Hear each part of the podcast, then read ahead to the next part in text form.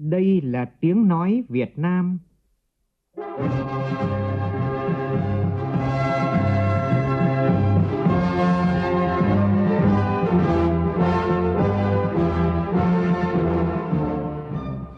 là tiếng nói Việt Nam phát thanh từ Hà Nội, thủ đô nước Cộng hòa xã hội chủ nghĩa Việt Nam.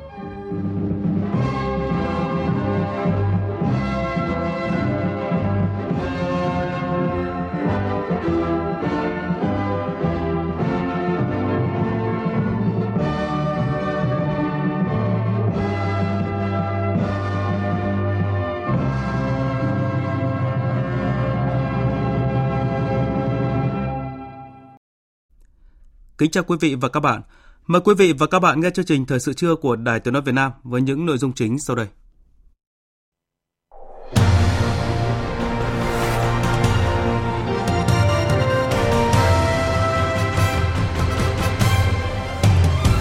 Bộ trưởng Bộ Lao động Thương binh và Xã hội Đào Ngọc Dung trả lời chất vấn trước Quốc hội về nhiều vấn đề liên quan đến nhân lực, lao động bị mất việc làm, thực trạng rút bảo hiểm xã hội một lần. Hội thảo khoa học bằng chứng lịch sử và vai trò của chính phủ cách mạng lâm thời Cộng hòa miền Nam Việt Nam trong cuộc kháng chiến chống Mỹ cứu nước.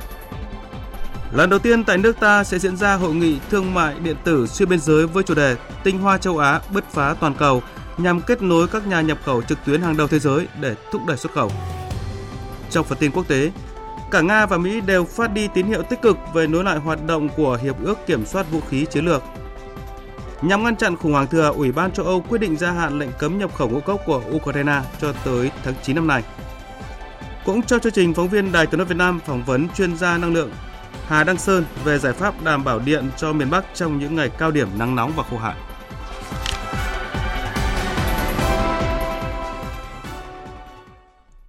Bây giờ là tin chi tiết.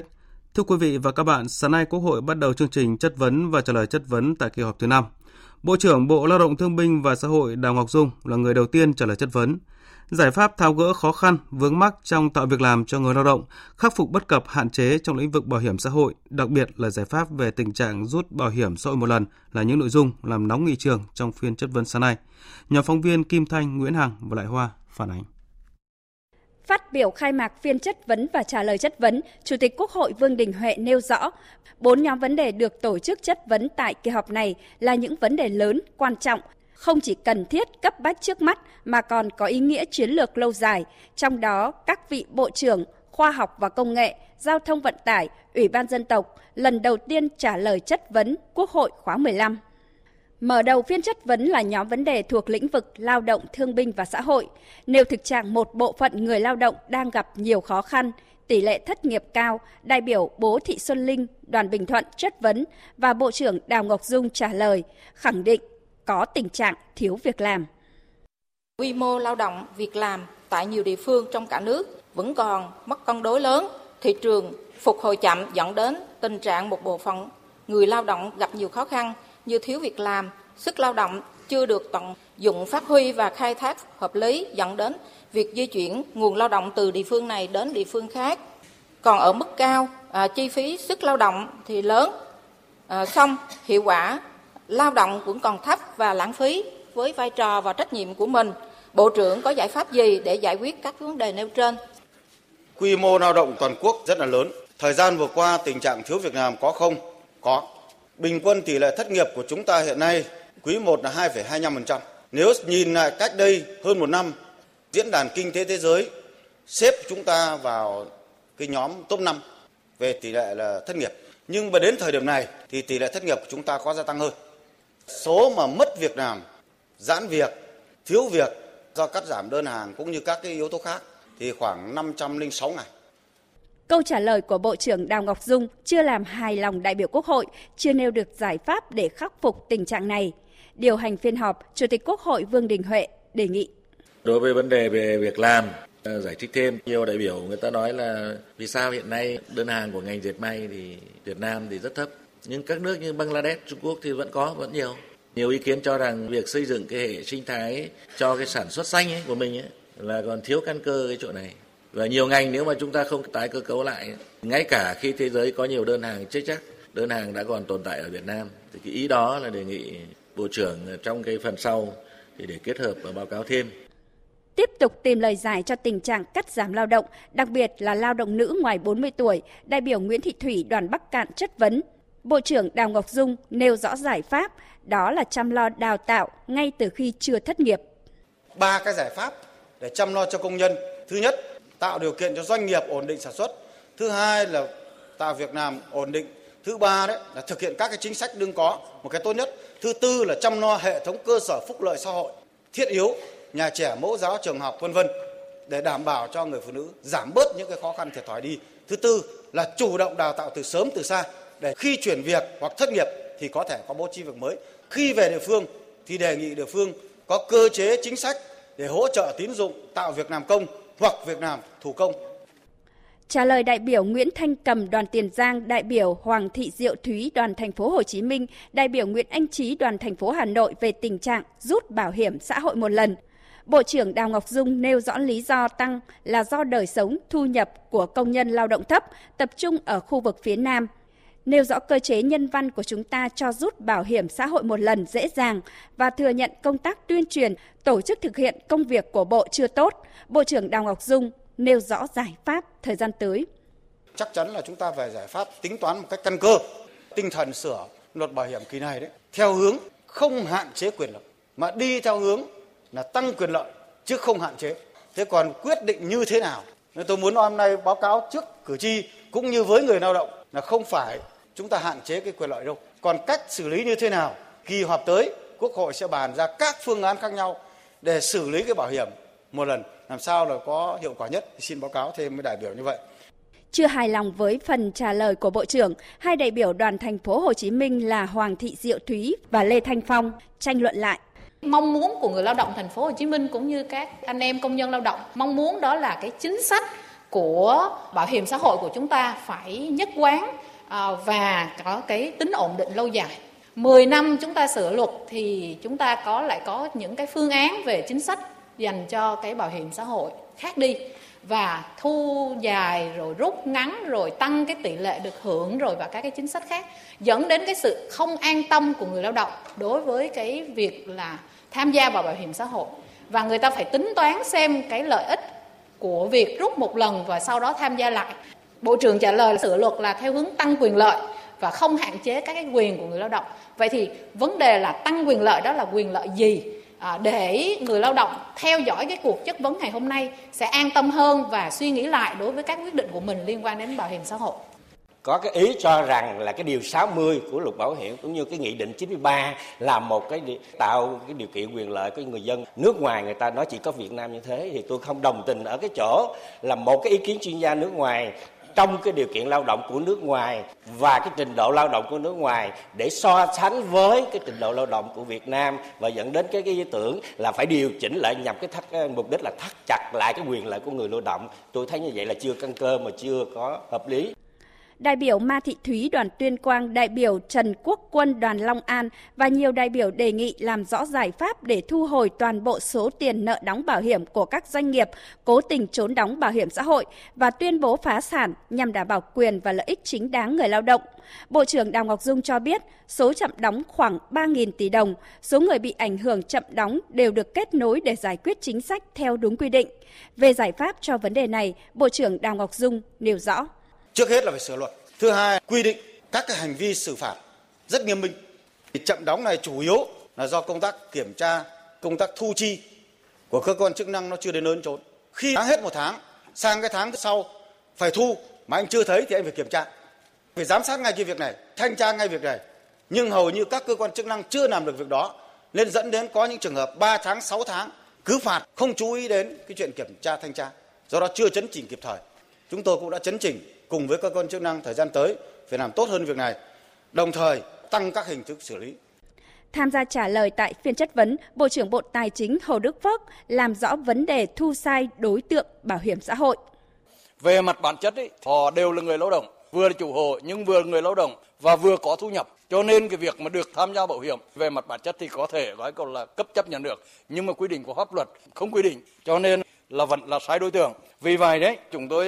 trao đổi với Bộ Lao động Thương binh Xã hội là làm thế nào là đến uh, sửa luật bảo hiểm xã hội tới đây ấy, thì cho phép đối với những chủ hộ kinh doanh ấy, thì được tham gia bảo hiểm xã hội bắt buộc, vì uh, chủ hộ cũng vừa là người lao động và vừa là người có thu nhập.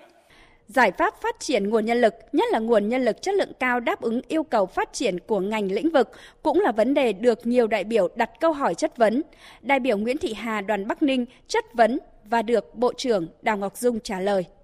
Thấp hay cao thì báo cáo lại thế này. Hiện nay là các nước trên thế giới thông thường thì người ta không đánh giá theo chỉ số lao động qua đào tạo nhưng mà không có chứng chỉ. Phần đa là lấy cái căn cứ và tiêu chí là có chứng chỉ. Nhìn lại chúng ta không phải là quá thấp, nhưng mà cũng thấp so với các nước phát triển. Thì đây là vấn đề cần phải quan tâm. Nhưng mà cái quan trọng hơn là trong thị trường lao động, cơ cấu về lực lượng lao động không cân đối. Đặc biệt là lao động có trình độ cao đẳng, trung cấp, lao động kỹ năng thì thấp hơn. Cái này chúng ta cần phải điều chỉnh trong thời gian tới. Liên quan đến chất vấn của đại biểu về nâng cao chất lượng cơ sở giáo dục nghề nghiệp, quy hoạch lại mạng lưới cơ sở giáo dục nghề nghiệp ở địa phương gắn với quy hoạch phát triển kinh tế xã hội, quy hoạch vùng, quy hoạch ngành, nghề, lĩnh vực và sắp xếp lại mạng lưới cơ sở giáo dục nghề nghiệp, Bộ trưởng Đào Ngọc Dung cho biết. Tổ chức sát nhập lại các trường trung cấp, các trung tâm giáo dục nghề nghiệp theo một nguyên tắc là các cái trung tâm giáo dục nghề nghiệp ba trong một và hai trong một. Thứ hai là một trường cao đẳng ở một địa phương có thể dạy nhiều hệ khác nhau, nhiều chương trình khác nhau, theo đúng tinh thần nghị quyết mười chín của Trung ương. Tiến hành sắp xếp lại hệ thống các trường nghề của các bộ ngành, đoàn thể, theo tinh thần đi về một đầu mối. Năm năm trước thì chúng ta thống nhất được là một đầu mối quản lý nhà nước, nhưng mà chắc chắn năm hai không hai ba chúng ta phải sắp xếp lại tất cả các trường nghề ở các địa phương để tránh tình trạng trùng lập về chức năng ngành nghề đào tạo như hiện nay. Theo chương trình, chiều nay, Quốc hội tiếp tục chất vấn và trả lời chất vấn đối với nhóm vấn đề thuộc lao động thương binh và xã hội, chất vấn đối với nhóm vấn đề thứ hai thuộc lĩnh vực dân tộc. Thời sự vê o vê, nhanh, tin cậy, hấp dẫn. Sáng nay tại thành phố Đông Hà, tỉnh Quảng Trị phối hợp với Học viện Chính trị Quốc gia Hồ Chí Minh và Văn phòng Chính phủ tổ chức hội thảo khoa học cấp bộ bằng chứng lịch sử và vai trò của Chính phủ Cách mạng Lâm thời Cộng hòa miền Nam Việt Nam trong cuộc kháng chiến chống Mỹ cứu nước. Hội thảo được tổ chức quy mô cấp bộ kỷ niệm năm mươi năm ngày ra mắt trụ sở Chính phủ Cách mạng Lâm thời Cộng hòa miền Nam Việt Nam tại huyện Cam Lộ, tỉnh Quảng Trị ngày sáu tháng sáu năm một nghìn chín trăm bảy mươi ba và kỷ niệm năm mươi năm chuyến thăm lịch sử của lãnh tụ Cuba Fidel Castro đến vùng giải phóng miền Nam Việt Nam tháng chín năm một nghìn chín trăm bảy mươi ba. Phóng viên Thanh Hiếu, thường trú khu vực miền Trung đưa tin. Ban tổ chức hội thảo đã nhận được hơn bốn mươi tham luận của các nhân chứng lịch sử và các nhà khoa học. Các tham luận tập trung vào bốn nhóm vấn đề, khẳng định tính tất yếu về sự ra đời và những đóng góp to lớn của Chính phủ Cách mạng Lâm thời Cộng hòa miền Nam Việt Nam đối với sự nghiệp kháng chiến chống Mỹ cứu nước, làm rõ những dấu ấn của Chính phủ Cách mạng Lâm thời Cộng hòa miền Nam Việt Nam tại tỉnh Quảng Trị, làm rõ những đóng góp của Đảng bộ, chính quyền và nhân dân Quảng Trị đối với những hoạt động của Chính phủ Cách mạng Lâm thời Cộng hòa miền Nam Việt Nam, phát huy truyền thống cách mạng và giá trị khu di tích trụ sở Chính phủ Cách mạng Lâm thời Cộng hòa miền Nam Việt Nam, xây dựng Quảng Trị văn minh, giàu đẹp.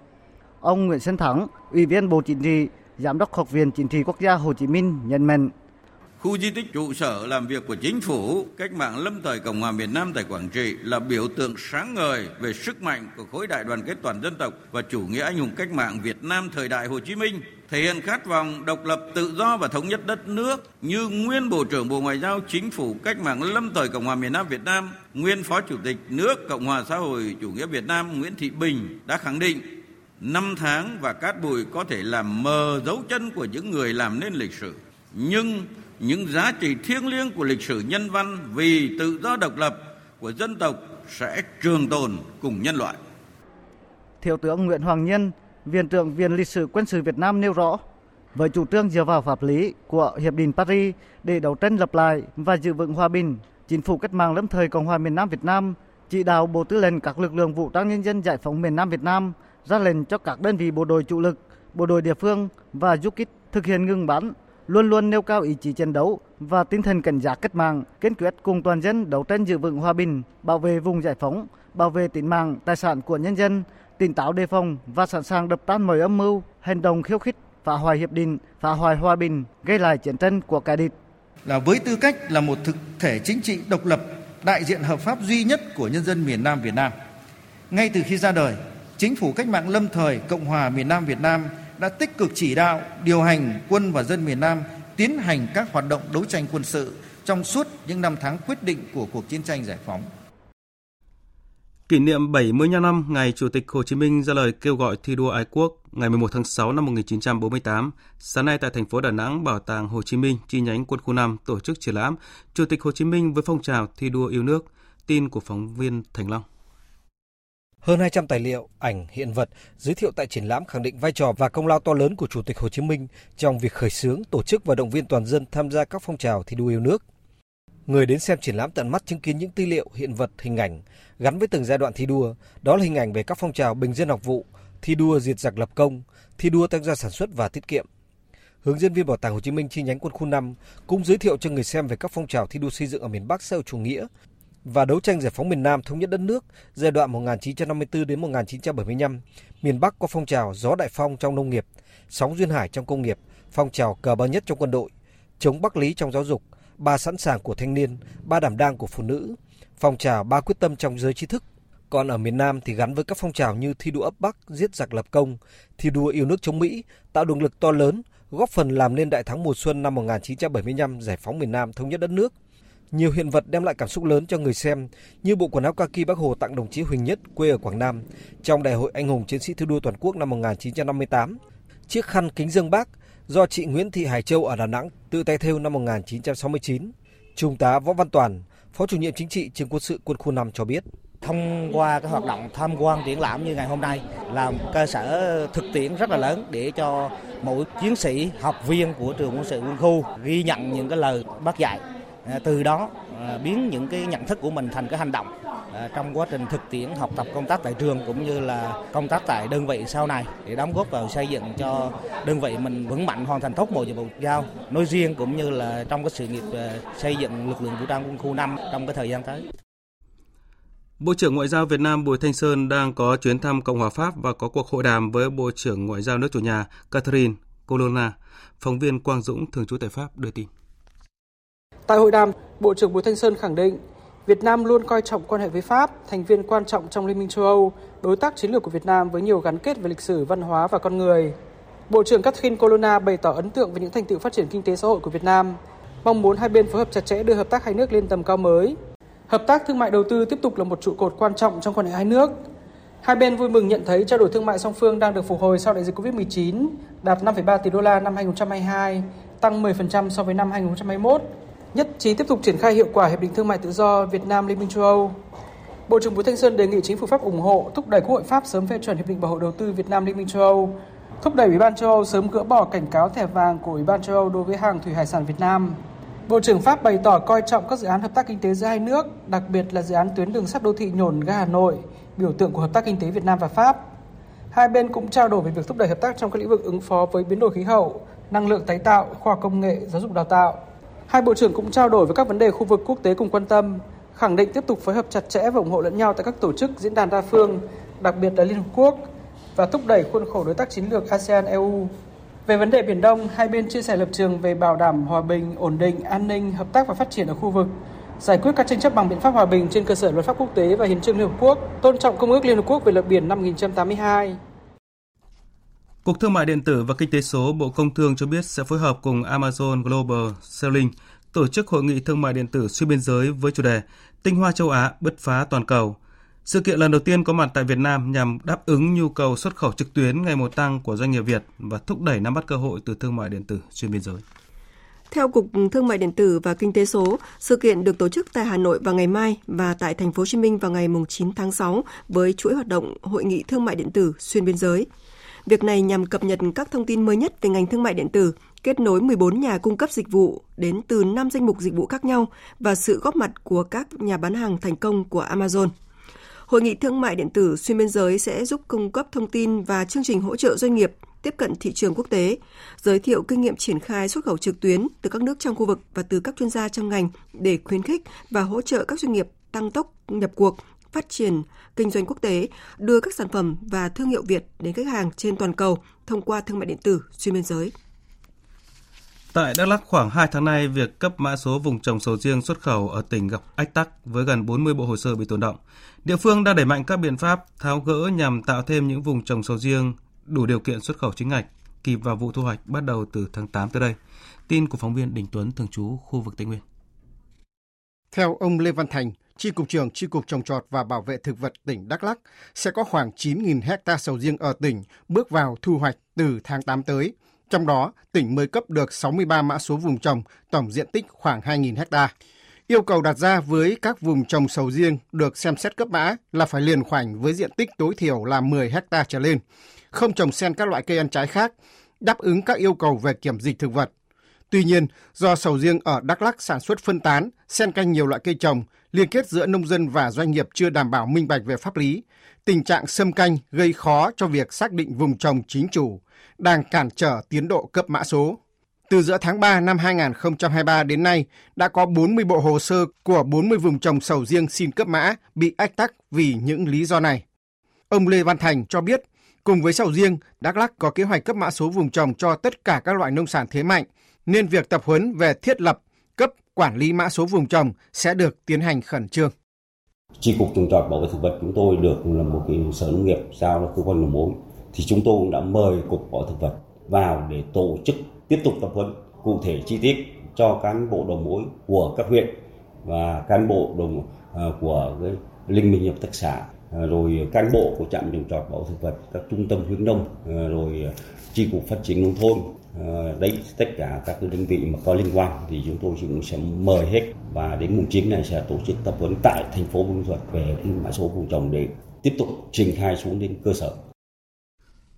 Cục Thuế tỉnh Quảng Nam cho biết trong tháng năm đơn vị thu ngân sách đạt gần hai nghìn bốn trăm tỷ đồng, lũy kế năm tháng thu hơn tám nghìn bảy trăm tỷ đồng. Một số nguồn thu sắc thuế có tốc độ tăng trưởng khá so với cùng kỳ năm ngoái là thu từ các doanh nghiệp nhà nước, thu từ doanh nghiệp có vốn đầu tư nước ngoài, thuế thu nhập cá nhân, vân vân.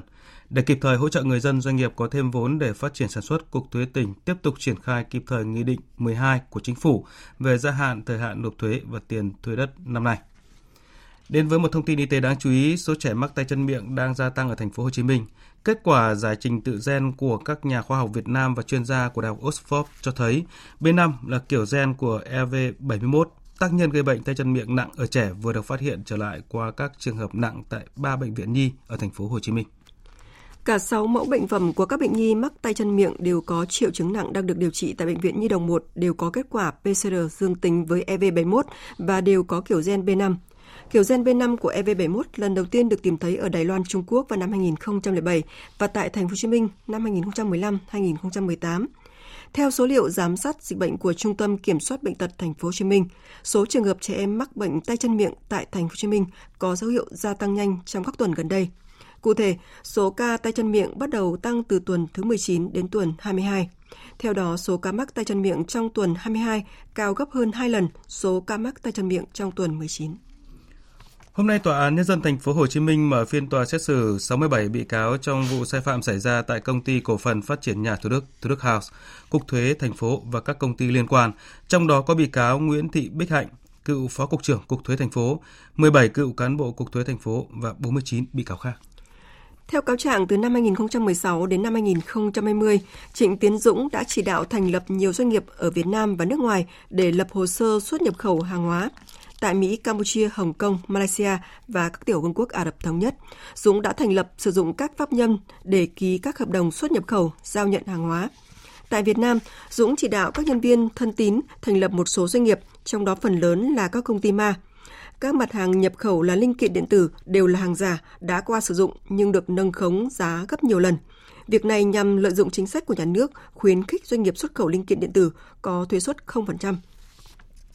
Nhóm của Dũng sau đó đã ký hợp đồng và xuất hóa đơn giá trị gia tăng để bán linh kiện điện tử cho Thủ Đức House thông qua một công ty trung gian do nhóm đối tượng lập ra. Doanh nghiệp này sẽ ký hợp đồng giả với nội dung xuất khẩu cho những công ty của Dũng ở nước ngoài rồi xin hoàn thuế.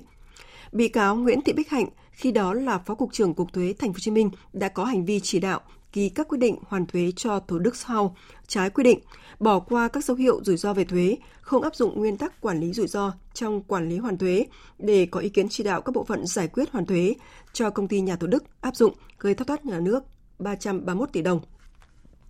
Các công chức hải quan tại chi cục hải quan cửa khẩu cảng Sài Gòn, khu vực một thuộc Cục Hải quan Thành phố Hồ Chí Minh đã không thực hiện đúng nhiệm vụ được giao nên không phát hiện bốn lô hàng trị giá hơn tám tỷ đồng khai báo không trùng khớp với hàng hóa thực tế. Từ đó, bỏ lọt tội phạm. Trong vụ án này, chủ mưu được xác định là Trịnh Tiến Dũng. Tuy nhiên, đối tượng này đang bỏ trốn và cư trú tại Mỹ từ năm hai nghìn không trăm mười chín. Vì vậy, Bộ Công an tách vụ án hình sự, tạm đình chỉ điều tra đối với bị can này, đến khi bắt được sẽ xử lý sau. Tối qua xảy ra vụ cháy gara ô tô tại quận Nam Từ Liêm, Hà Nội làm tám xe ô tô bị hư hỏng, nhiều đồ vật có giá trị khác bị lửa thiêu rụi. Khu vực bị cháy được xác định là khu nhà xưởng một tầng rộng ba trăm mét vuông với tường gạch lửng phía trên quây tôn, vì kèo mái lợp tôn. Đám cháy rộng khoảng hơn hai trăm mét vuông, nhà trọ bên cạnh bị cháy lan một trăm mét vuông. Trung tâm chữa cháy khu vực hai thuộc phòng Cảnh sát phòng cháy chữa cháy và cứu nạn cứu hộ Công an thành phố Hà Nội đã điều động hai phương tiện đến hiện trường tham gia chữa cháy. Đến khoảng mười chín giờ cùng ngày thì đám cháy cơ bản được khống chế. Các lực lượng đã bàn giao hiện trường cho Công an phường Cầu Diễn để bảo vệ và thống kê thiệt hại về tài sản. Sáng nay, Bệnh viện Trung ương Quân đội một không tám cho biết trường hợp hai bố con ở thành phố Hải Phòng bị ngạt khí do nằm trong ô tô bật điều hòa đã ổn định sức khỏe và sẽ được ra viện trong ngày hôm nay. Nhận định nguyên nhân dẫn đến nguy cơ suy hô hấp ở những người có thói quen ngủ trên xe ô tô tránh nóng, các bác sĩ điều trị bệnh nhân cho biết bật điều hòa xe ô tô để ngủ trong khi đóng kín cửa xe sẽ làm sản sinh một lượng lớn xê o và khí xê o hai ra môi trường xung quanh. Khí này tiếp tục được điều hòa hút vào trong khiến những người ngủ bên trong xe bị ngạt. Nạn nhân sẽ mất ý thức, hôn mê và tử vong nếu không được cấp cứu kịp thời.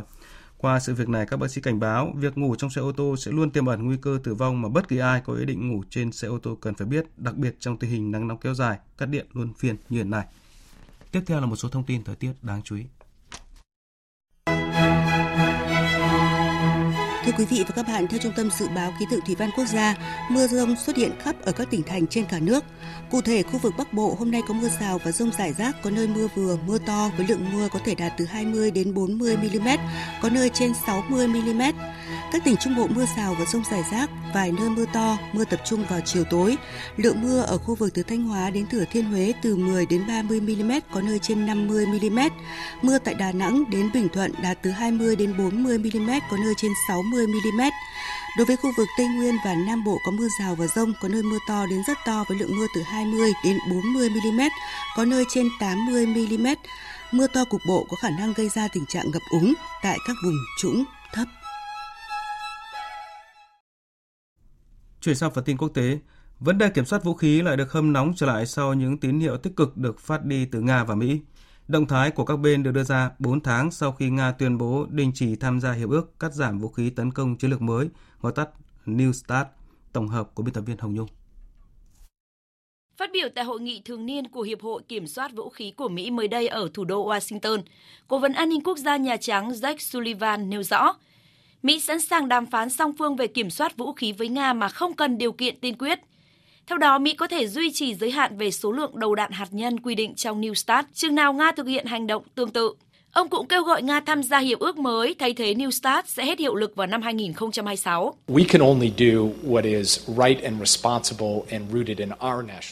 Cả Mỹ và Nga đều không có lợi khi tham gia vào một cuộc cạnh tranh không giới hạn về lực lượng hạt nhân chiến lược, và cả hai nước đều sẵn sàng tuân thủ các giới hạn trung tâm chừng nào Nga cũng làm như vậy.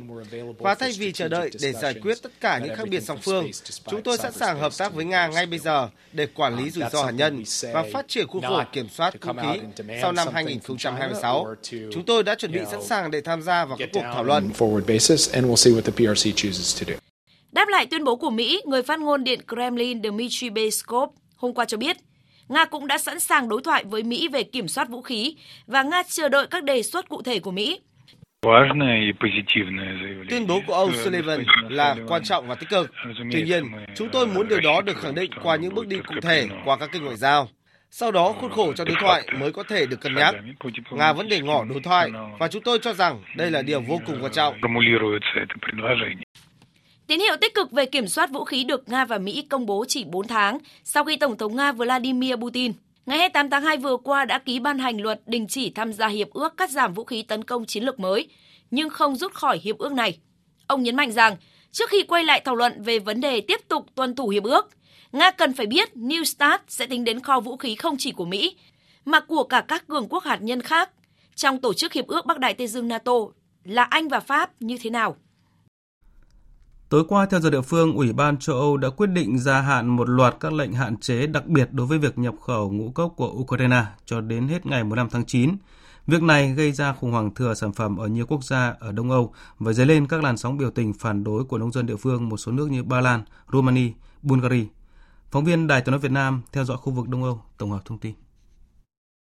Các lệnh cấm được áp dụng đối với việc lưu thông lúa mì, ngô, hạt cải dầu và hạt hướng dương đi qua năm quốc gia là Ba Lan, Hungary, Slovakia, Romania và Bulgaria. Việc gia hạn các hạn chế này bất chấp sự phản đối của chính quyền Kiev và những lo ngại nghiêm trọng do mười hai quốc gia thành viên e u khác đưa ra trong một lá thư chung. Ủy ban châu Âu cho biết các biện pháp này là cần thiết để ngăn chặn khủng hoảng dư thừa nông sản ở các nước Đông Âu. Các lệnh cấm bắt nguồn từ một thỏa thuận được ký kết giữa Ủy ban châu Âu và năm quốc gia Đông Âu, những nước đã lên tiếng về những thiệt hại kinh tế ngày càng gia tăng do dư thừa ngũ cốc. Tranh cãi trở nên nóng hơn khi bốn trong số năm quốc gia có liên quan áp đặt các biện pháp đơn phương đối với nhiều loại thực phẩm của Ukraine. Ukraine cũng đã công khai lên án các lệnh cấm này và vận động các quan chức e u dỡ bỏ chúng. Tới nay, thì một nhóm gồm mười hai quốc gia, bao gồm Đức, Pháp cũng đã bày tỏ không tán thành quyết định này và lo ngại những ảnh hưởng nghiêm trọng về thỏa thuận ngũ cốc, cũng như không tương thích với các quy tắc thương mại của e u. Trong tuyên bố của mình, Ủy ban châu Âu cho biết các hạn chế sẽ được loại bỏ dần vào ngày mười lăm tháng chín, nhưng có thể sẽ được đánh giá lại trong thời gian trước đó nếu việc lưu thông ngũ cốc của Ukraine bị cản trở bởi các yêu cầu khắt khe tại một trong năm quốc gia Đông Âu. Phó Chủ tịch điều hành phụ trách thương mại e u cho biết, Ủy ban châu Âu sẽ không ngần ngại hành động trong trường hợp các lệnh cấm thương mại ngăn cản hàng hóa nông nghiệp của Ukraine để các quốc gia cần chúng. Cũng liên quan đến cuộc xung đột tại Ukraine và vấn đề xuất khẩu ngũ cốc của nước này, phát biểu tại hội nghị trực tuyến với sự tham dự của lãnh đạo sáu quốc gia châu Phi vừa diễn ra, Tổng thống Ai Cập Abdel Fattah el-Sisi bày tỏ hy vọng sáng kiến châu Phi sẽ góp phần giải quyết cuộc khủng hoảng tại đây. Cuộc họp diễn ra gần hai tuần sau khi Tổng thống Nam Phi tuyên bố một nhóm lãnh đạo các nước châu Phi sẽ đi thăm Nga và Ukraine càng sớm càng tốt để thảo luận về một kế hoạch hòa bình tiềm năng cho cuộc xung đột. Việc giải quyết cuộc xung đột Nga-Ukraine cũng là vì lợi ích của châu Phi, do những hậu quả nghiêm trọng của nó đối với các nước châu Phi và phần còn lại của thế giới, đặc biệt về an ninh lương thực, năng lượng và tài chính quốc tế. Các nhà lãnh đạo cũng nhấn mạnh sáng kiến châu Phi nên có các cơ chế để thu hút cả Nga và Ukraine.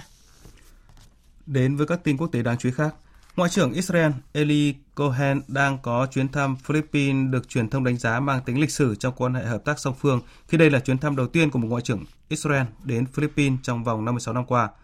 Philippines nằm trong chặng dừng chân trong chuyến thăm Hàn Quốc và các nước Trung Á như Áo, Croatia, Hungary và Slovakia của ngoại trưởng Israel. Phóng viên Phạm Hà theo dõi khu vực a sê an thông tin. Trong chuyến thăm Philippines, Ngoại trưởng Israel Eli Cohen đã có cuộc gặp Tổng thống Philippines Ferdinand Marcos và Ngoại trưởng Enrique Manalo, thảo luận về mối quan hệ thương mại và mở rộng hợp tác song phương. Hai ngoại trưởng cũng ký biên bản ghi nhớ hợp tác về bảo vệ môi trường. Theo ông Cohen, sự hợp tác chặt chẽ hơn trong lĩnh vực bảo vệ môi trường sẽ là nền tảng quan trọng trong mối quan hệ hữu nghị giữa Israel và Philippines. Đại sứ quán Israel tại Manila hôm qua cũng chính thức khai trương văn phòng phụ trách kinh tế và quốc phòng. Tại diễn đàn doanh nghiệp Israel và Philippines, Ngoại trưởng Israel Eli Cohen hy vọng các chuyến bay trực tiếp giữa Tel Aviv và Manila trong năm hai nghìn không trăm hai mươi tư sẽ là một cú hích cho ngành công nghiệp du lịch và cộng đồng doanh nghiệp hai nước. Ông Cohen cũng khẳng định sẵn sàng đưa quan hệ thương mại Israel và Philippines lên tầm cao mới. Israel và Philippines thiết lập quan hệ ngoại giao đầy đủ với việc ký kết Hiệp ước Hữu nghị năm một nghìn chín trăm năm mươi tám. Philippines cũng là quốc gia châu Á duy nhất bỏ phiếu ủng hộ thành lập nhà nước Israel tại Liên Hợp Quốc năm một nghìn chín trăm bốn mươi bảy. Thứ trưởng Bộ Ngoại giao Trung Quốc Mã Triều Húc vừa có cuộc hội kiến với trợ lý Ngoại trưởng Mỹ phụ trách các vấn đề châu Á-Thái Bình Dương Daniel Christenbrink và chủ nhiệm cấp cao các vấn đề Trung Quốc thuộc Hội đồng An ninh Quốc gia Mỹ Sarah Perran tại Bắc Kinh. Hai bên trao đổi các vấn đề liên quan đến quan hệ song phương và các vấn đề khác mà hai nước cùng quan tâm. Phóng viên Tuấn Đạt, thường trú tại Bắc Kinh, đưa tin.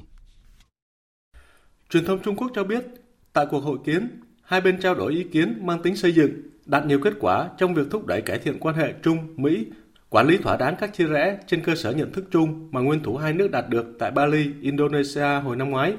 Trước đó, hai quan chức của Mỹ cũng đã có cuộc hội đàm với ông Dương Đào, Vụ trưởng Vụ Bắc Mỹ và Châu Đại Dương thuộc Bộ Ngoại giao Trung Quốc. Theo truyền thông quốc tế, chuyến thăm Trung Quốc lần này của trợ lý Ngoại trưởng Mỹ diễn ra trong bối cảnh Mỹ đang tìm kiếm tăng cường kết nối với Trung Quốc, khôi phục tiếp xúc cấp cao giữa hai nước. Gần đây, nhiều quan chức của Mỹ cũng liên tục bày tỏ mong muốn kết nối và đối thoại với Trung Quốc, đồng thời có kế hoạch đến thăm nước này. Truyền thông Trung Quốc dẫn lời của một chuyên gia về các vấn đề Mỹ cho rằng chuyến thăm Trung Quốc lần này của ông Christenbrink chỉ mang tính chất thăm dò, không hy vọng có những đột phá. Tuy nhiên, việc tiếp xúc ở cấp trung này có thể mở đường cho các cuộc tiếp xúc song phương ở cấp độ cao hơn. Các cơ quan trực thuộc Công ước Khung của Liên Hợp Quốc về biến đổi khí hậu có trụ sở tại thành phố Bonn, miền Tây nước Đức đã bắt đầu cuộc tham vấn thường niên để chuẩn bị cho hội nghị thượng đỉnh lần thứ hai mươi tám các bên tham gia Công ước Khung của Liên Hợp Quốc về biến đổi khí hậu, gọi tắt là cốp hai mươi tám, dự kiến diễn ra ở Dubai từ ngày ba mươi tháng mười một đến ngày mười hai tháng mười hai tới đây. Đây là cuộc đàm phán trung gian hàng năm quan trọng để chuẩn bị cho hội nghị về biến đổi khí hậu của Liên Hợp Quốc. Hơn năm nghìn đại biểu từ gần hai trăm quốc gia trên toàn thế giới tham dự cuộc họp kéo dài từ ngày năm đến ngày mười lăm tháng sáu này. Nội dung các cuộc thảo luận chủ yếu là về việc thực thi Hiệp định Paris năm hai không một năm về biến đổi khí hậu, những tiến bộ cũng như những hạn chế trong cuộc chiến chống lại tình trạng ấm lên toàn cầu. Chủ đề tài trợ cho các kế hoạch chống biến đổi khí hậu và chuyển đổi năng lượng cũng như bồi thường thiệt hại cho các nước chịu ảnh hưởng vì biến đổi khí hậu cũng sẽ được thảo luận tại các cuộc tham vấn năm nay.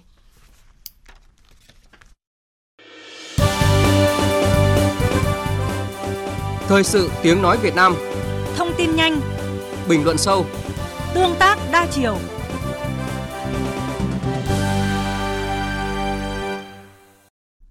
Quý vị và các bạn đang nghe chương trình Thời sự trưa của Đài Tiếng nói Việt Nam. Trở lại một vấn đề trong nước đáng chú ý.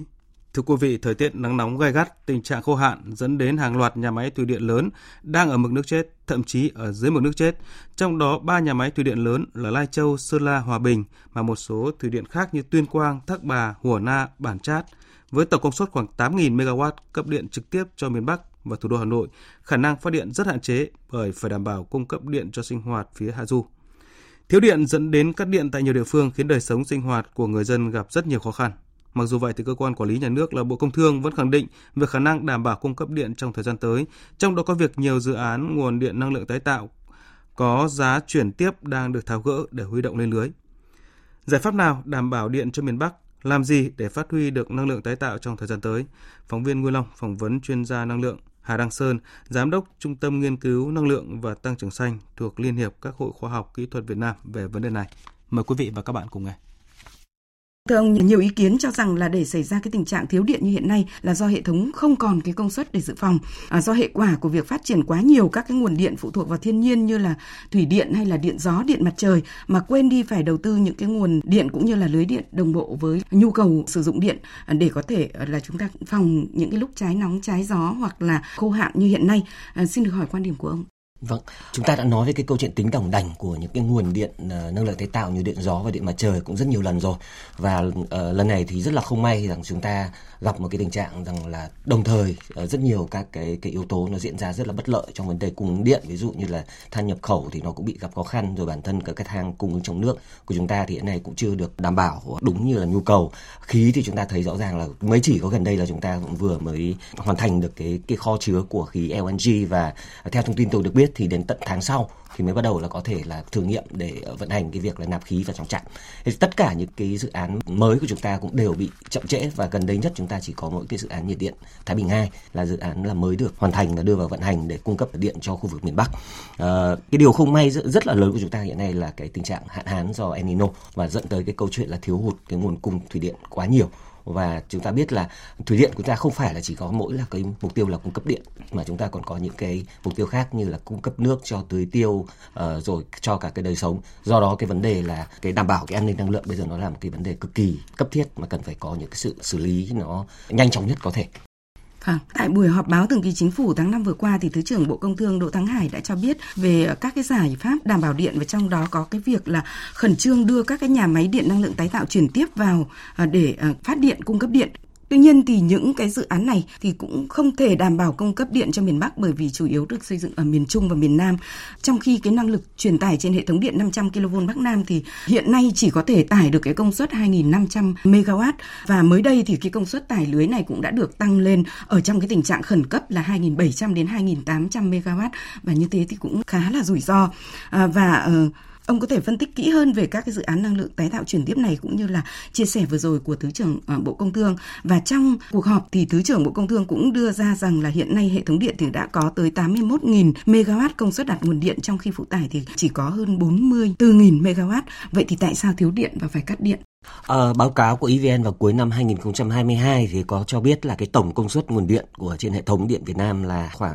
bảy mươi bảy nghìn mê ga oát, trong đó có hơn hai mươi nghìn ki lô oát từ nguồn điện gió và điện mặt trời, à, hai mươi lăm nghìn mê ga oát là từ điện than, à, bảy nghìn mê ga oát điện khí và hơn hai mươi hai nghìn là thủy điện. Và tôi được hiểu rằng là cái con số mà tám mươi mốt nghìn mê ga oát mà Thứ trưởng Bộ Công Thương có nêu ra là đã bao gồm luôn cả cái công suất của uh, các cái dự án điện năng lượng tái tạo chuyển tiếp, tức là nó ước tính khoảng sắp xỉ bốn nghìn bảy trăm mê ga oát. Tuy nhiên nếu chúng ta nhìn lại cái con số bốn nghìn bảy trăm mê ga oát này thì nó phân bố không đều và tập trung chủ yếu ở khu vực miền Trung và miền Nam, và ở cái khu vực Bắc Trung Bộ thì chúng ta chỉ có một trăm sáu mươi lăm mê ga oát thôi, tức là nó chỉ chiếm độ tầm khoảng bốn phần trăm so với tổng các cái công suất mà có thể bổ sung từ các nguồn năng lượng tái tạo. Còn lại là đến hơn chín mươi sáu phần trăm các cái nguồn thì nó nằm ở khu vực là Trung Trung Bộ, Nam Trung Bộ, Tây Nguyên và Tây Nam Bộ. Và nếu chúng ta nhìn vào cái phân bố về cái cơ cấu của các cái dự án thì điện mặt trời chỉ có tám dự án với tổng công suất là khoảng hơn năm trăm mê ga oát, à, còn điện gió thì là có bảy mươi bảy dự án với tổng công suất khoảng uh, sấp xỉ khoảng bốn nghìn hai trăm mê ga oát. Thì tuy nhiên là các cái đặc thù vận hành của các cái điện mặt trời thì chúng ta biết là nó phụ thuộc rất nhiều vào cái điều kiện nắng, rồi có cái khung thời gian từ sáu giờ sáng đến uh, sáu giờ chiều. Ngoài ra thì các cái điện gió vào cái giai đoạn mà tháng năm, tháng sáu, tháng bảy lại là cái giai đoạn mà gió rất là yếu, và do đó là cái khả năng huy động công suất của những dự án uh, gió này hầu như là là là không cao lắm, chỉ độ khoảng mười đến hai mươi phần trăm. Thế thì chúng ta chỉ còn có các những cái công suất đặt từ các cái nguồn là điện than, rồi điện khí, rồi thủy điện để mà có thể xử lý cho các cái nhu cầu. Thế tuy nhiên như chúng ta vừa trao đổi là cái việc mà cung ứng than thì cũng gặp rất nhiều khó khăn, cả về giá cả lẫn là những cái cam kết về vấn đề hợp đồng. Điện khí thì chúng ta cũng chỉ có bảy ki lô oát, và vừa rồi e vê en cũng đã có nêu cái vấn đề là đề nghị Tập đoàn Dầu khí Việt Nam là nhường khí của sản xuất đạm để ra cho sản xuất điện. Nhưng mà đây là những cái vấn đề liên quan đến hợp đồng kinh tế, cho nên tôi nghĩ là cũng rất khó khăn. Rồi thủy điện thì chúng ta cũng biết là cái lượng nước về là hầu như là không có. À, rõ ràng là chúng ta nhìn thấy trong khoảng năm đến bảy năm trở lại đây thì chúng ta cũng chưa có phát triển một cái dự án nguồn điện lớn nào là cái nguồn điện mà ổn định để cho hệ thống. Đồng thời với đó thì cái đường dây năm trăm ki lô vôn mạch ba cũng mới làm từ Vũng Áng trở vào và cũng đang là cái nút thắt từ Vũng Áng trở ra. À, theo dự báo thì khoảng đến năm hai nghìn không trăm hai mươi lăm, hai nghìn không trăm hai mươi sáu thì dự án này mới được đưa vào, và cái khả năng có thể có thêm được cái nguồn điện truyền tải từ trong Nam ra ngoài Bắc thì là rất là khó khăn. Vậy thì cái quy hoạch điện tám vừa mới được hoàn thành, theo ông thì chúng ta cần phải có những cái giải pháp như thế nào để có thể là đảm bảo điện cho miền Bắc cũng như là cho cả nước trong thời gian tới? Vâng, chúng ta thấy rõ ràng rằng là có những cái giải pháp cần phải áp dụng ngay lập tức. Đầu tiên là các cái vấn đề liên quan đến tiết kiệm điện, rồi sau đó là phải sớm huy động các cái nguồn điện năng lượng tái tạo, đặc biệt là các cái nguồn điện mặt trời, mái nhà ở khu vực miền Bắc, và đẩy nhanh tiến độ các cái nguồn điện miền Bắc và xây dựng các cái đường dây để mà giải tỏa công suất cũng như là kết nối giữa miền Bắc và các miền Trung, miền Nam. Thế thì ở đây sẽ yêu cầu phải có những cái cơ chế đặc thù và ở trong thẩm quyền của Thủ tướng Chính phủ hoặc thậm chí là Quốc hội để xử lý vấn đề an ninh năng lượng này. À, về mặt dài hạn thì rõ ràng là quy hoạch điện tám đã có những cái kịch bản tính toán tất cả các cái phương án đầu tư, rồi các cái uh, câu chuyện về phát triển lưới, phát triển nguồn. Do đó là cái việc mà thực hiện một cách nghiêm túc và đầy đủ các cái phương án và các cái kế hoạch đã được đề ra uh, là cực kỳ quan trọng để tránh cái câu chuyện là phá vỡ quy hoạch như là chúng ta đã nhìn thấy đối với quy hoạch điện bảy. Vâng, à, xin trân trọng cảm ơn ông. Quý vị và các bạn vừa nghe phóng viên Đài Tiếng nói Việt Nam phỏng vấn chuyên gia năng lượng Hà Đăng Sơn về câu chuyện tiết kiệm điện và đảm bảo nguồn cung điện trong mùa nắng nóng. Tiếp theo chương trình là trang tin đầu tư tài chính và trang tin thể thao. Trang tin đầu tư tài chính.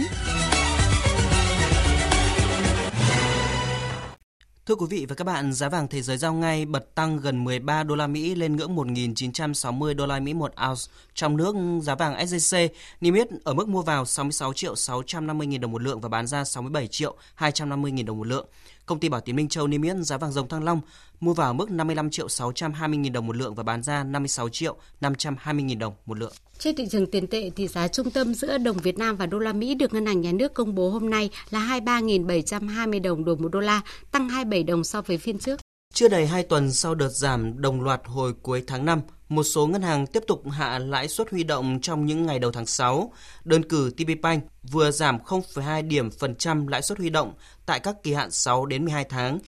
Trên thị trường chứng khoán, bước vào phiên giao dịch sáng nay, chỉ số vê en Index thêm một lần vượt qua một nghìn một trăm điểm nhờ sự tích cực chung trên bảng điện tử, dù số mã tăng không quá vượt trội. Tuy vậy, giao dịch trở lại trạng thái phân hóa mạnh trong nhóm Blue Chip khiến vê en Index chưa thể bứt hẳn lên. Cổ phiếu vê xê bê phiên sáng nay đã mất đà và có thời điểm giảm nhẹ.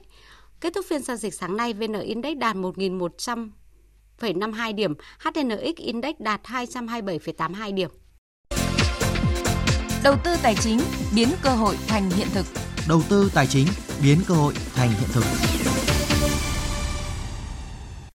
Thưa quý vị và các bạn, là điểm sáng hiếm hoi của thị trường bất động sản trong thời gian gần đây, bất động sản công nghiệp có nhiều dư địa và cơ hội phát triển cả trong ngắn, trung và dài hạn. Tuy nhiên, các chuyên gia lưu ý để thị trường phát triển bền vững bên cạnh chính sách thu hút đầu tư thì cũng cần có cơ chế chọn lọc phù hợp để thu hút thêm nhiều nhà đầu tư lớn tương xứng với tiềm năng phát triển bất động sản công nghiệp nước ta. Phóng viên Hà Nho thông tin.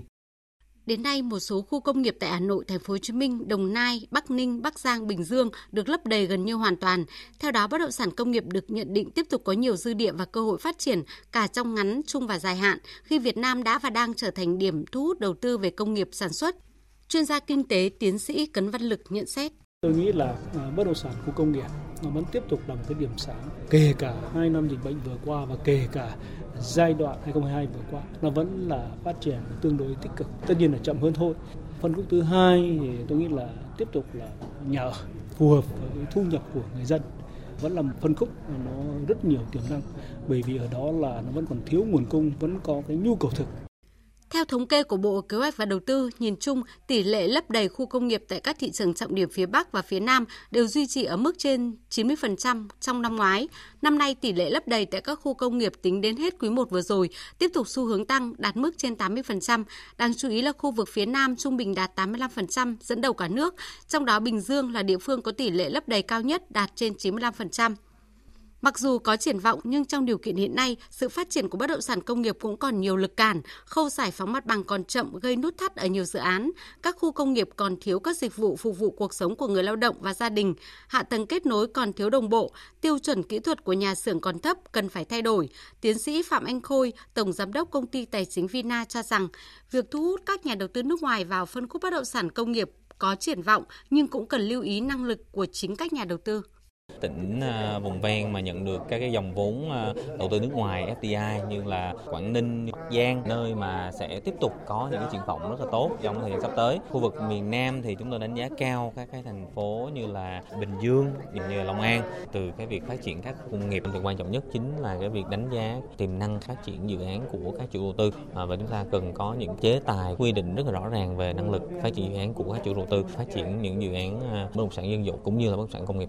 Điểm khác biệt lớn nhất của các nhà đầu tư vào phân khúc bất động sản công nghiệp hiện nay chính là nhu cầu đầu tư mới, hướng tới sự phát triển bền vững bằng những cam kết lâu dài. Vì vậy, chính sách định hướng cần rõ ràng và đủ mạnh để hỗ trợ các nhà đầu tư. Tiếp đó, thị trường bất động sản chỉ phát triển khi tiềm năng tăng trưởng bất động sản công nghiệp, khu công nghiệp lớn. Muốn vậy, hạ tầng phải đồng bộ, nhất là hạ tầng giao thông kết nối. Cuối cùng là các thủ tục cấp phép giải quyết các vướng mắc về đất đai cần nhanh gọn, tránh kéo dài thời gian xây dựng, tăng chi phí pháp lý. Dữ liệu của Hội Môi giới Bất động sản Việt Nam cũng chỉ rõ, các doanh nghiệp có tiềm lực tài chính đến từ các thị trường phát triển có yêu cầu rất cao về hệ sinh thái xung quanh khu công nghiệp. Vì thế, đòi hỏi các khu công nghiệp muốn thu hút nhà đầu tư cần có khu vực phục vụ hoạt động sản xuất, nhà ở cho công nhân, phát triển các dịch vụ đi kèm đa dạng, tạo môi trường sống cho người lao động, hướng tới phát triển nhà xưởng hiện đại có khả năng cung ứng những dịch vụ có chất lượng quốc tế với mức giá cạnh tranh. Đáp ứng được các yêu cầu này thì bất động sản công nghiệp khẳng định vị thế cạnh tranh và là phân khúc điểm sáng, thu hút mạnh mẽ các nhà đầu tư trong và ngoài nước.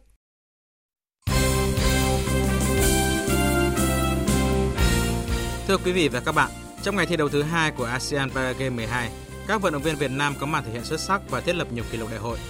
Những tấm huy chương vàng đầu tiên trong ngày đến từ môn cờ vua, trong khi đội bơi tỏa sáng với sáu huy chương vàng cùng năm kỷ lục. Kình ngư Danh Hòa thi đấu ấn tượng nhất với hai huy chương vàng ở nội dung hai trăm mét tự do nam hạng thương tật S bốn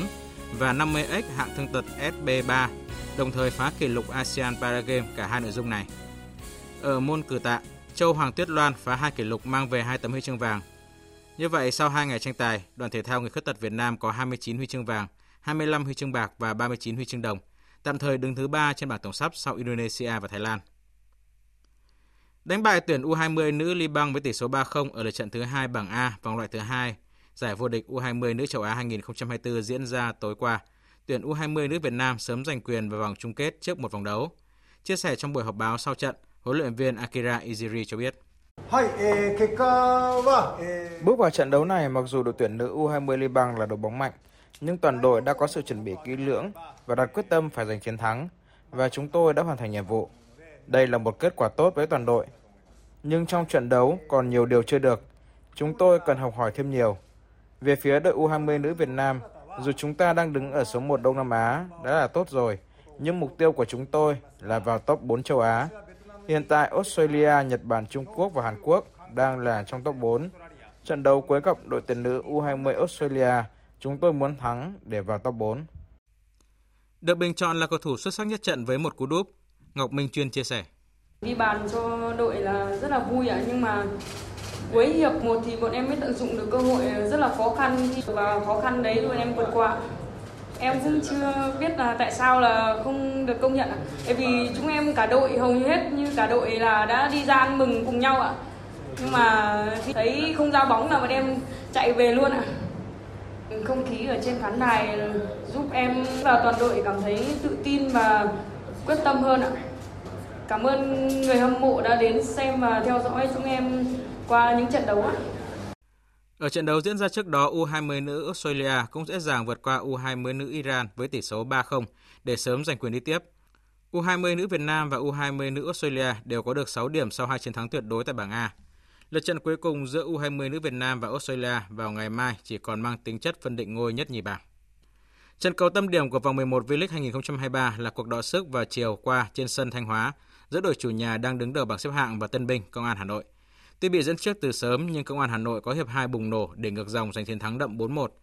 Với kết quả này, chuỗi trận bất bại của thầy trò huấn luyện viên Vô Pop dừng lại ở con số mười. Họ vẫn dẫn đầu bảng xếp hạng nhưng chỉ còn hơn Công an Hà Nội một điểm. Chia sẻ sau trận đấu, huấn luyện viên Flavio của Công an Hà Nội cho biết. Trận thắng Thanh Hóa giúp chúng tôi có thêm sự tự tin bởi họ chơi trên sân nhà tốt. Đây là lần đầu tiên chúng tôi thắng ở sân này. Nhưng tôi dặn các cầu thủ phải tập trung và giành chiến thắng trong những trận đấu tiếp theo. Việc Thanh Hóa bỏ lỡ penalty là cơ hội của chúng tôi. Toàn đội đã nghiên cứu họ, cách chơi ra sao, ra phương án khắc chế đối thủ và cách triển khai bóng. Chúng tôi gặp nhiều khó khăn khi để đối phương dẫn trước, nhưng khi có bàn thắng cân bằng tỷ số thì toàn đội đã thi đấu thoải mái hơn. Về phía đội chủ nhà, huấn luyện viên Popov cho rằng bóng đá không chỉ có những trận hòa và thắng mà còn cả những thất bại. Kết quả thế nào cũng bình thường. Cá nhân tôi xin được chúc mừng đội khách câu lạc bộ Công an Hà Nội. Bất cứ chuyện gì xảy ra chiều nay cũng là điều bình thường trong bóng đá. Tất cả các cầu thủ đã cố gắng. Chúng tôi muốn thắng nhưng không được. Tôi không muốn cầu thủ nhận lỗi hay bị chỉ trích. Tôi là huấn luyện viên và tôi xin nhận trách nhiệm. Bóng đá không thể thắng mãi. Đến thời điểm nào đó sẽ có thất bại thôi. Chúng ta nên chấp nhận trận thua này và hướng tới thời gian tới. Câu lạc bộ Thanh Hóa sẽ làm việc tốt hơn nữa để thay đổi chính mình. Ở cặp đấu khác, tân huấn luyện viên Phạm Minh Đức ra mắt các cổ động viên ét hát bê Đà Nẵng bằng trận hòa một đều với đội khách bê ca em Bình Dương. Sau mười một trận, cả hai đội bóng đều chưa có trận thắng nào và đang níu chân nhau dưới đáy bảng xếp hạng. Thứ hạng của các tay vợt hàng đầu vừa có biến động trên bảng xếp hạng mới nhất của quần vợt thế giới, dựa theo phong độ của họ tại giải quần vợt Roland Garros hai không hai ba đang diễn ra ở Pháp. Top mười đơn nam a tê pê có tới năm thay đổi. Tay vợt Na Uy Kasper Ruud bị trừ hơn một nghìn điểm nên tụt ba bậc, tạo điều kiện cho ba tay vợt Tsitsipas của Hy Lạp, Holger Rune của Đan Mạch và Andrei Rublev của Nga tăng thêm một bậc. Ở phía sau, Karen Khachanov của Nga lọt vào top mười, lấy vị trí của Felix Aliassime của Canada. Nhà đương kim vô địch Roland Garros Rafael Nadal của Tây Ban Nha không thể tham gia bảo vệ thành tích nên bị trừ hai nghìn điểm, từ hạng mười lăm thế giới tụt xuống hạng một trăm ba mươi ba. Tay vợt số một Việt Nam cũng bị trừ mười lăm điểm, tụt tới mười sáu bậc xuống hạng hai trăm tám mươi mốt thế giới. Ngôi số một bảng xếp hạng đơn nữ W T A thuộc về Arina Sabalenka của Belarus. Kết quả này chỉ là tạm thời bởi Roland Garros đang diễn ra và Iga Swiatek của Ba Lan vẫn chưa bị loại. Dự báo thời tiết. Dự báo thời tiết chiều và đêm nay, phía Tây Bắc Bộ có mưa rào và dông rải rác, cục bộ có mưa vừa mưa to, gió nhẹ, nhiệt độ từ hai mươi ba đến ba mươi ba độ. Phía Đông Bắc Bộ có mưa rào và dông rải rác, cục bộ có mưa vừa, mưa to, gió nhẹ, nhiệt độ từ hai mươi bốn đến ba mươi bốn độ. Khu vực từ Thanh Hóa đến Thừa Thiên Huế có mưa rào và dông vài nơi, riêng chiều tối và tối có mưa rào và dông rải rác, cục bộ có mưa vừa, mưa to, gió nhẹ, nhiệt độ từ hai mươi bốn đến ba mươi bốn độ. Khu vực từ Đà Nẵng đến Bình Thuận có mưa rào và dông rải rác, riêng chiều và tối có mưa vừa, cục bộ có mưa to đến rất to, gió Tây Nam cấp hai, cấp ba, nhiệt độ từ hai mươi lăm đến ba mươi bốn độ. Khu vực Tây Nguyên và Nam Bộ có mưa rào và dông rải rác, riêng chiều và tối có mưa vừa, cục bộ có mưa to đến rất to, gió Tây Nam cấp hai, cấp ba, nhiệt độ từ hai mươi đến ba mươi ba độ. Khu vực Hà Nội có lúc có mưa rào và dông, cục bộ có mưa vừa, mưa to, gió nhẹ, nhiệt độ từ hai mươi sáu đến ba mươi tư độ. Dự báo thời tiết biển, vùng biển Bắc và Nam Vịnh Bắc Bộ có mưa rào và dông rải rác, tầm nhìn xa trên mười ki lô mét, giảm xuống từ bốn đến mười ki lô mét trong mưa, gió Đông đến Đông Bắc cấp ba, cấp bốn. Vùng biển từ Quảng Trị đến Quảng Ngãi có mưa rào và dông rải rác, tầm nhìn xa trên mười ki lô mét, giảm xuống từ bốn đến mười ki lô mét trong mưa, gió nhẹ. Vùng biển từ Bình Định đến Ninh Thuận, vùng biển từ Cà Mau đến Kiên Giang, khu vực quần đảo Trường Sa thuộc tỉnh Khánh Hòa có mưa rào và dông rải rác, tầm nhìn xa trên mười ki lô mét, giảm xuống từ bốn đến mười ki lô mét trong mưa, gió Tây Nam cấp bốn, cấp năm. Vùng biển từ Bình Thuận đến Cà Mau có mưa rào và rải rác có dông, tầm nhìn xa từ bốn đến mười ki lô mét, gió Tây Nam cấp năm, có lúc cấp sáu, giật cấp bảy, biển động. Khu vực Bắc Biển Đông có mưa rào và dông rải rác, tầm nhìn xa trên mười ki lô mét, giảm xuống từ bốn đến mười ki lô mét trong mưa, gió Đông Nam đến Nam cấp ba, cấp bốn. Khu vực giữa Biển Đông có mưa rào và dông rải rác, tầm nhìn xa trên mười ki lô mét, giảm xuống từ bốn đến mười ki lô mét trong mưa, gió Tây Nam đến Nam cấp bốn, cấp năm. Khu vực Nam Biển Đông có mưa rào và rải rác có dông, tầm nhìn xa từ bốn đến mười ki lô mét, gió Tây Nam cấp năm. Khu vực quần đảo Hoàng Sa thuộc thành phố Đà Nẵng có mưa rào và rải rác có dông, tầm nhìn xa từ bốn đến mười ki lô mét, gió Tây Nam đến Nam cấp ba, cấp bốn. Khu vực Vịnh Thái Lan có mưa rào và rải rác có dông, tầm nhìn xa từ bốn đến mười ki lô mét, gió Tây đến Tây Nam cấp bốn, cấp năm. Vừa rồi là phần tin dự báo thời tiết, bây giờ chúng tôi tóm lược một số tin chính đã phát trong chương trình. Sáng nay, Quốc hội bắt đầu chương trình chất vấn và trả lời chất vấn tại kỳ họp thứ năm. Bộ trưởng Bộ Lao động Thương binh và Xã hội Đào Ngọc Dung là người đầu tiên trả lời chất vấn. Giải pháp tháo gỡ khó khăn, vướng mắc trong tạo việc làm cho người lao động, khắc phục bất cập, hạn chế trong lĩnh vực bảo hiểm xã hội, đặc biệt là giải pháp về tình trạng rút bảo hiểm xã hội một lần là những nội dung làm nóng nghị trường trong phiên chất vấn sáng nay. Cục Thương mại điện tử và Kinh tế số Bộ Công Thương cho biết sẽ phối hợp cùng Amazon Global Selling tổ chức hội nghị thương mại điện tử xuyên biên giới với chủ đề Tinh hoa châu Á bứt phá toàn cầu. Sự kiện lần đầu tiên có mặt tại Việt Nam diễn ra ngày mai tại thủ đô Hà Nội và ngày chín tháng sáu tại thành phố Hồ Chí Minh nhằm kết nối các doanh nghiệp nhập khẩu trực tuyến hàng đầu thế giới để thúc đẩy xuất khẩu hàng hóa Việt Nam. Phía Mỹ tuyên bố sẵn sàng đàm phán song phương về kiểm soát vũ khí chiến lược với Nga mà không cần điều kiện tiên quyết. Đáp lại, phía Nga cho biết cũng đã sẵn sàng đối thoại với Mỹ về kiểm soát vũ khí và Nga chờ đợi các đề xuất cụ thể đi theo kênh ngoại giao. Ủy ban châu Âu quyết định gia hạn một loạt các lệnh hạn chế đặc biệt đối với việc nhập khẩu ngũ cốc của Ukraine cho đến hết ngày mười lăm tháng chín. Bởi việc này đã gây ra khủng hoảng thừa sản phẩm ở nhiều quốc gia ở Đông Âu. Ukraine ngay lập tức công khai lên án các lệnh cấm này và vận động các quan chức Liên minh châu Âu dỡ bỏ. Phần tóm lược những tin chính vừa phát cũng đã kết thúc chương trình Thời sự trưa của Đài Tiếng nói Việt Nam. Chương trình do các biên tập viên Thu Hòa, Thanh Trường, Hoàng Ân biên soạn thực hiện với sự tham gia của kỹ thuật viên Tạ Thị Tre. Chịu trách nhiệm nội dung Lê Hằng.